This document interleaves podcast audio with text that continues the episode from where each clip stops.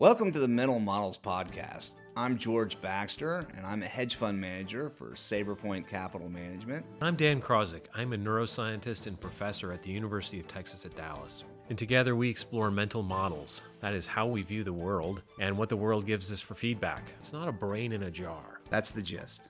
Welcome to the Mental Models Podcast. Today we're going to cover Groupthink Part two. We were just discussing the band Queen and how they were great at engaging the audience, essentially having group participation with stomping and clapping. If you think of Another One Bites the Dust, everyone is energized and engaged. That's right. So we would love for you to be energized and engaged, for you guys to like our podcast and write some sort of a review. Yeah, we'd be okay with that. It's interesting, in human life, we uh, tend to like this hero narrative where one person did all the work and they had the big insight, you know, sort of think of Isaac Newton going off and figuring out calculus utterly by himself. And we tend to, for some reason, gravitate toward those sorts of stories. But the realities are, is that we do much better and bigger things in groups. Think of most every important human achievement. It's rarely someone off in a cave working by themselves. Rather, it's some team of people that together generate great insights. The key to that is you have to have a process in place or else it's chaos.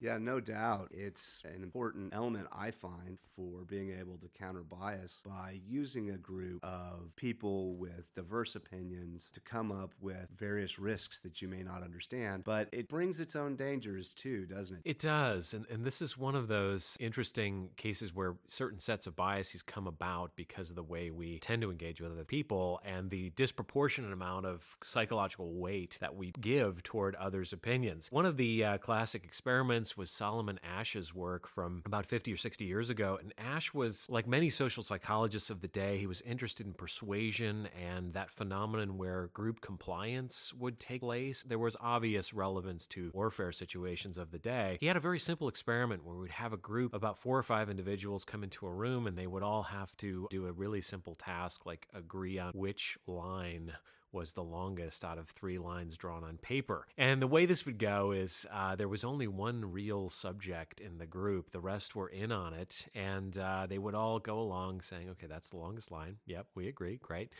Many trials of that, and then suddenly the group would turn, and so suddenly they would be saying that the medium-sized line was the longest, and the question is, would that actual subject stay out on a limb and just say, well, no, I don't I don't see what you guys are seeing, or would they cave? And it turned out they were much less accurate. They would tend to cave to group pressure, and there's a lot to this, so it's not just that they're waving the white flag and going along with the group. You probably start to question, maybe there's something wrong with the way I'm seeing this, because it's very, very hard to ignore this diverse virgin opinion that's coming in from all sides.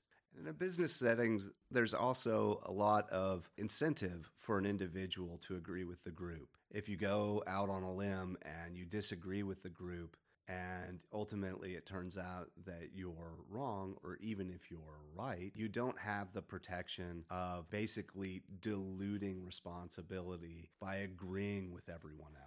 It kind of encourages people to take the safe call, right? So they're less likely to give contract to a kind of a new up-and-comer who looks really promising because they just give it to a corporate giant. It's much easier to defend the decision in retrospect if it works out or doesn't work out. So that's kind of one of those strange features of uh, managing people, how we take advantage of unique insights from individuals while not just letting it become a free-for-all with anyone with an idea is heard. There's definitely a balance of how you go about this. Uh, one of the notable other psychologists in this area is Irving Janis, who coined this term groupthink. He wrote a book on it. What groupthink was about is how you manage groups, specifically smaller operating groups. So an investment, this would be kind of a small investment club possibly, or if you're part of a fund, your group internally. And what Irving was really talking about was some of the, the biases that can come up. One of them is an illusion of invulnerability. And what that really is, overconfidence bias that comes out of the group because, again, you're starting to share ideas, your narratives start to converge, and everyone in the group's mental model will start to look the same after a while, and that feels right. You know, it's, it, it's hard to ignore the strong strong sense of group cohesion that happens. There's no doubt. It's very dangerous. We often say within SaberPoint that the most dangerous ideas are the ones that we all agree on. That's one to watch out for. And there are some things in, that you can try to put in place to guard against that. Before we talk about remedies to group biases or best practice for group thinking, another thing that can evolve within a group, according to Irving Janis, was self-censorship or rationalizations. What will happen there is if you and I have agreed on a particular narrative for a while and we sort of share a mental model, I have some insight that, hey, we could be wrong in a certain way. I might not want to voice this, especially if we were in a larger group. I might think, well, I don't want to be seen as a dissenter. I don't want to be viewed as a squeaky wheel who's sort of a problem. And so just trying to make the group function smoothly, I might actually withhold or censor important insights that come up. Yeah, there's a lot of interesting dynamics that I've witnessed in this circumstance. Often there's a group leader. If the group leader goes and expresses an opinion, if you think of your boss and you're in a meeting with a group of other colleagues and the boss expresses an opinion, people are going to be less likely to disagree with that person and go in a different direction because they don't want to harm their own position and their boss's perception of their position. So there's a lot of tricky dynamics to overcome when you're making decisions within a group setting. And I think within groups, we always compromise to some degree because we you kind of get that feeling when you're in a group discussion, like I have my own viewpoint of how this would work, but I can see that the group's sort of going in separate directions. So I've got to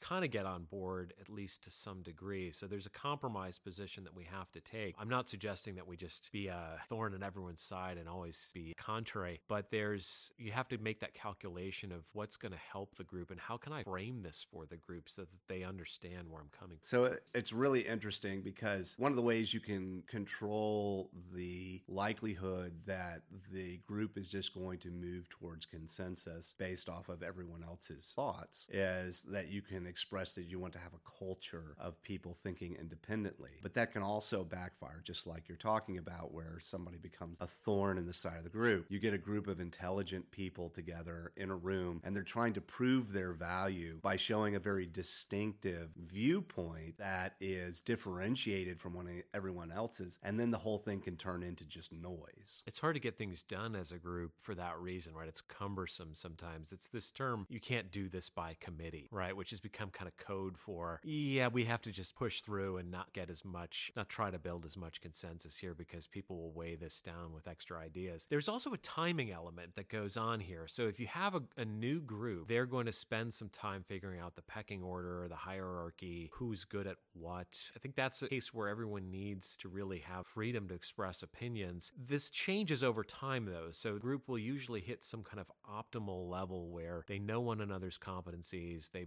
more or less understand one another, yet they still have a lot of their own insights that they're willing to express. I think where, where Irving Janis cautions us in groupthink is when a group has stayed together a long time, they can start to become polarized in very hardened ways. And it's simply that people may have just spent too much time together and their mental models all overlap. It's an echo chamber, right? You, you st- you're constantly hearing the same thing and you start to take it to be reality, but that's actually a, can be a false belief. So sometimes groups outlive their usefulness, and that's why you need new blood and you need to kind of recirculate or take on an unusual position or topic so that you refresh the group's uh, dynamics. Another interesting way to think about this and to overcome some of the stagnancy that can develop within a group is to change the incentives that are provided for the group. For instance, if you basically encourage everyone to make decisions or to come up with various assessments of circumstances, then they're compensated based off of the accuracy of their own assessment. That in itself can help you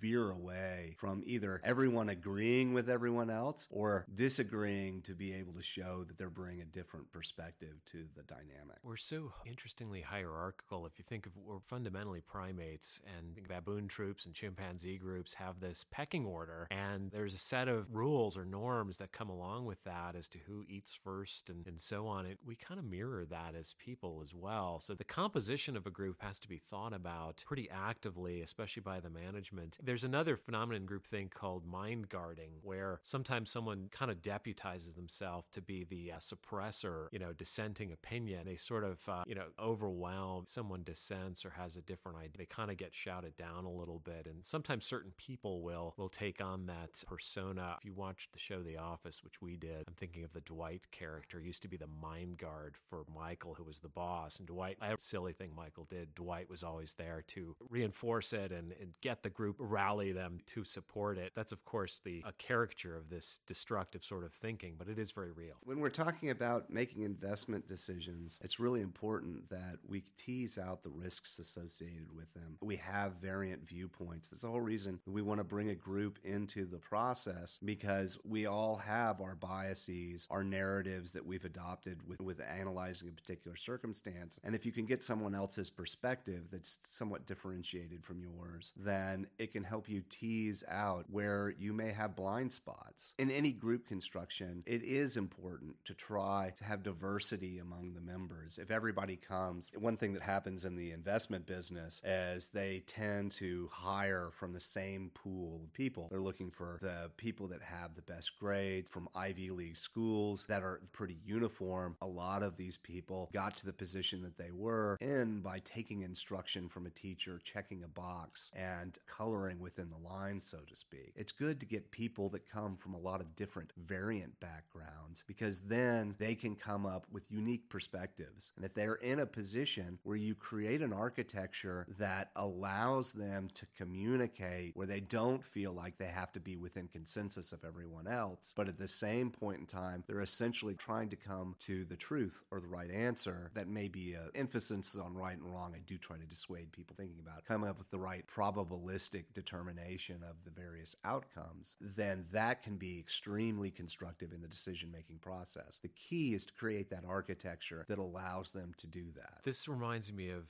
Steve Jobs was rather famous for s- stating that you can just live life not bumping up against the walls and going with the flow, but he felt like the real way to achieve something was to deliberately bump up against life's walls and, and make change. Of course, the downside of that is Jobs was notoriously impossible to work with. There's a mixture of bringing new insights while also having some level of group coherence. So build, building a diverse team is a nice way to do this, because people are naturally having their own distinct thoughts that they bring to the group, and we value that. We generally do have a value on not a dissenter so much, but someone who has genuine insights. If they're free to voice them, everyone wins. There's a couple of policies or procedures that can be put into place to help avoid a circumstance where people are distorting their opinions based off of either the opinion of the leader of the group or the consensus or the perceived consensus. One is that you can discuss a particular topic, but when you ask people for their opinion about evaluating the circumstances, you can have them do that privately. For instance, they could write it down and then submit it anonymously to the leader, and then the leader doesn't come out and voice his opinion throughout the discussion. He holds that back until it comes to the point in time where he actually decides, or comes to a point where he actually wants to execute a decision, because the leader is aware of the disproportionate influence that they may have upon the opinions of the other members of the group. There's almost a strange backlash that occurs with anonymity. So if you think about postings online, people are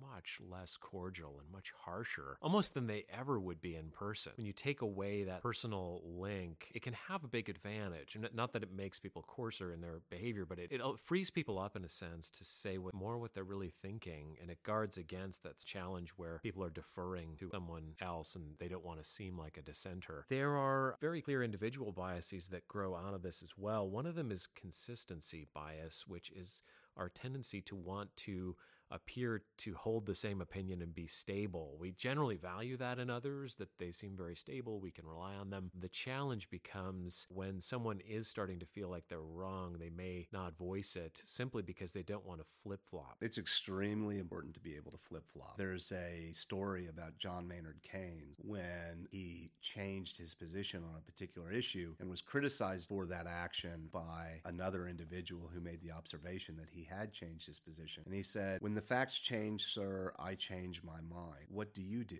It's important when you are doing investment analysis or conducting that craft that you understand that the world is an uncertain place, that there are many risks associated with any assessment. There are multiple outcomes that can occur. At SaberPoint, for instance, we try to avoid uses of definite descriptions of outcomes. I want typically people to talk in terms of probabilities, the likelihood of various various scenarios that could develop, as opposed to saying, well, this is the case or this will happen. If you talk in terms of certainty, then it's very difficult later on, just psychologically, to come back and say, well, I was wrong and that was incorrect. It's much easier to say that I think there's a seventy percent probability that we will achieve this outcome. And then there's a thirty percent probability that we'll achieve this other less desirable outcome. When you come to the point where it becomes more apparent with the development of the facts that the undesirable outcome is the more likely scenario, then you can shift your assessment as to how the game will unfold.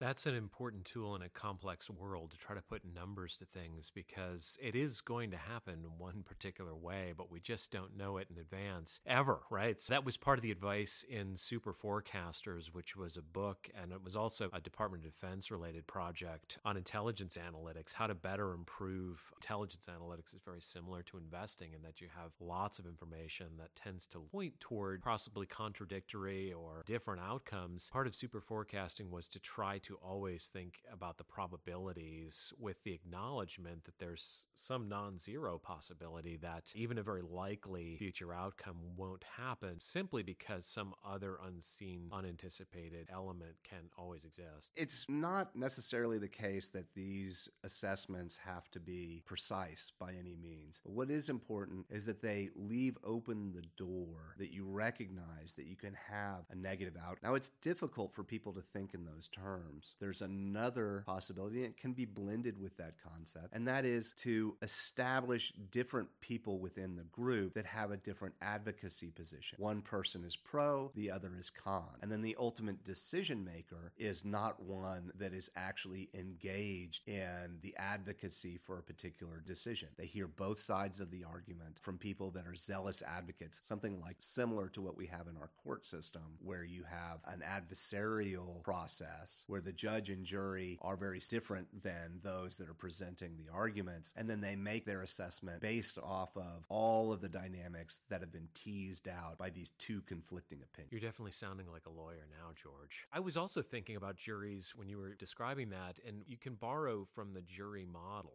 An effective jury has presumably tried at least to remain open to discussion, right? And that's, of course, very difficult to do because we are sense-making creatures. We gravitate toward a theory whenever we get information. We try to make cause and effect connections where we can. But when a jury deliberates, they should really carefully review the evidence. And in my own experience as a former jury member, yes, someone does jury duty out there, uh, occasionally at least, I was pleasantly surprised to see how dissenting opinion could be voiced. And with the procedures in place, you review the, the actual facts on the ground, at least the evidence you have. Most of the time, people will um, come around toward a, a sensible decision and a stronger decision because they've considered the alternatives. Yes, the, the important thing is to tease out the various alternatives of uh, situations, because one of the big differences associated with a uh, adversarial uh, legal proceeding is everything's already occurred, and we're trying to sort out what actually happened. Whereas in investing, we're trying to think prospectively. We're trying to think about what will happen. And it's very, very important not to assume that there is a certain outcome. So it's good to think of all of the alternatives and define the probabilities. They don't have to be exact, but you need to recognize that there is no certainty. So when you find that you're maybe there's too much agreement about a position, do you do any particular things to get outside opinion or seek additional advice from others? There's often a good process or practice to go out and share the facts with someone else, not sharing your conclusion, but sharing the facts as you see them, and then asking them to do their own assessment. And maybe they'll come back and look at it. Now, the problem with that is usually when you're sharing the facts, uh, you tend to share the ones that are very relevant premises for your own bias, and then they'll go out and perhaps they don't do as much work, and then they come back and just reiterate what it is that you had given them, and then you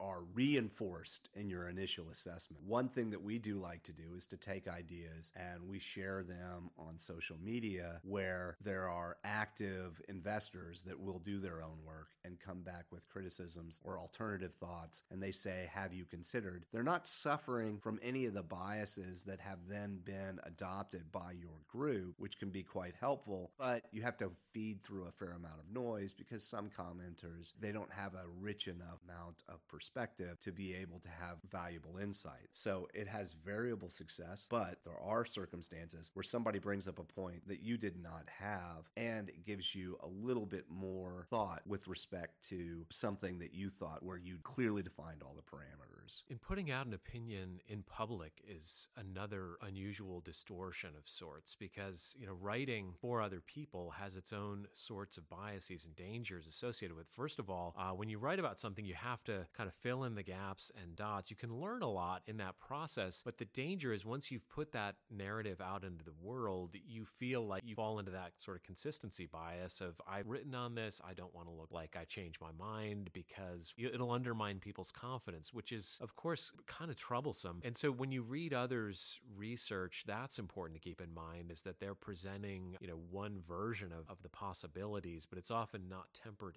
enough with the counter cases. That's true. And that's why it's always important to discount to some degree someone's idea that you're reading where they don't share any risks. They just tell you basically why this is a wonderful investment idea. And there's no acknowledgement of circumstances that could arise where it might go awry or where it may end in an unfavorable outcome from the position that's being purported. If you do this yourself, you have a danger associated with consistency bias. One example that comes to mind that is very commonly quoted is Bill Ackman's crusade against Herbalife, where he had a ninety-minute presentation that he provided publicly and had a multi-billion dollar bet against the company, which ultimately ended quite horribly for him based off of it being a pyramid scheme. And the danger with that is, is when you come out and you say something with a great degree of certainty, you destroy your credibility in the public eye if you reverse yourself. If you set up an escape hatch, so to speak, where there's an acknowledgement that there is a situation where you have a negative outcome on this investment idea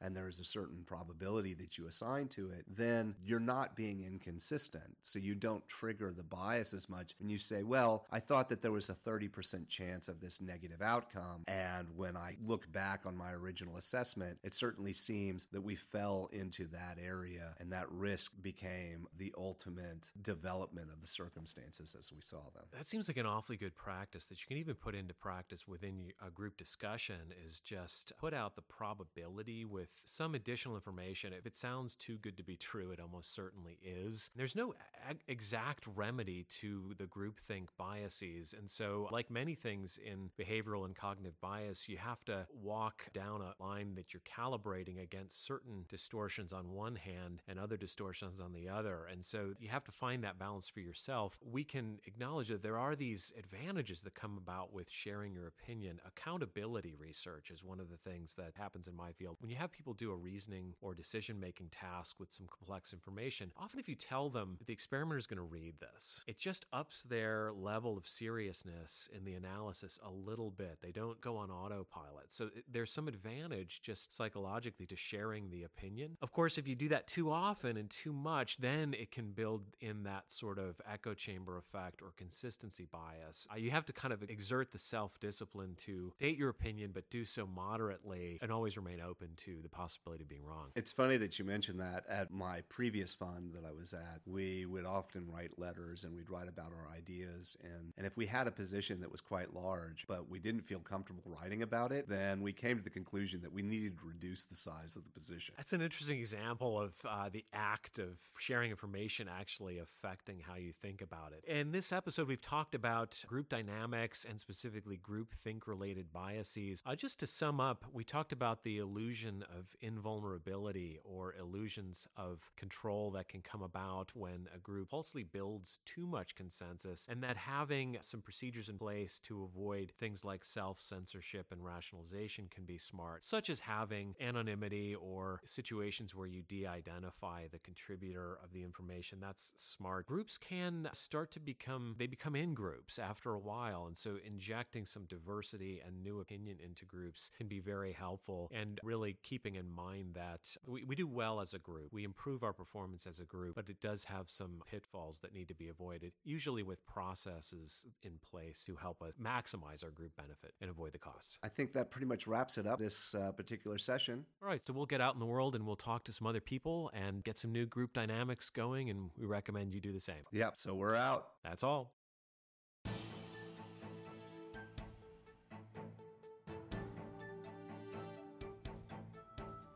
Thank you for spending your time listening to the Mental Models Podcast. Content matters because your brain does not exist in a jar. Please subscribe. Visit Mental Models Podcast dot com for updates on Dan and George's upcoming book release titled Understanding Behavioral Bias: A Guide to Improving Financial Decision Making. Also available on Mental Models Podcast dot com are show notes, book reviews, and upcoming behavioral finance seminars with Dan and George. The Mental Models Podcast can be found on SoundCloud, iTunes, iHeartRadio, and Twitter. Please subscribe, and thank you for listening.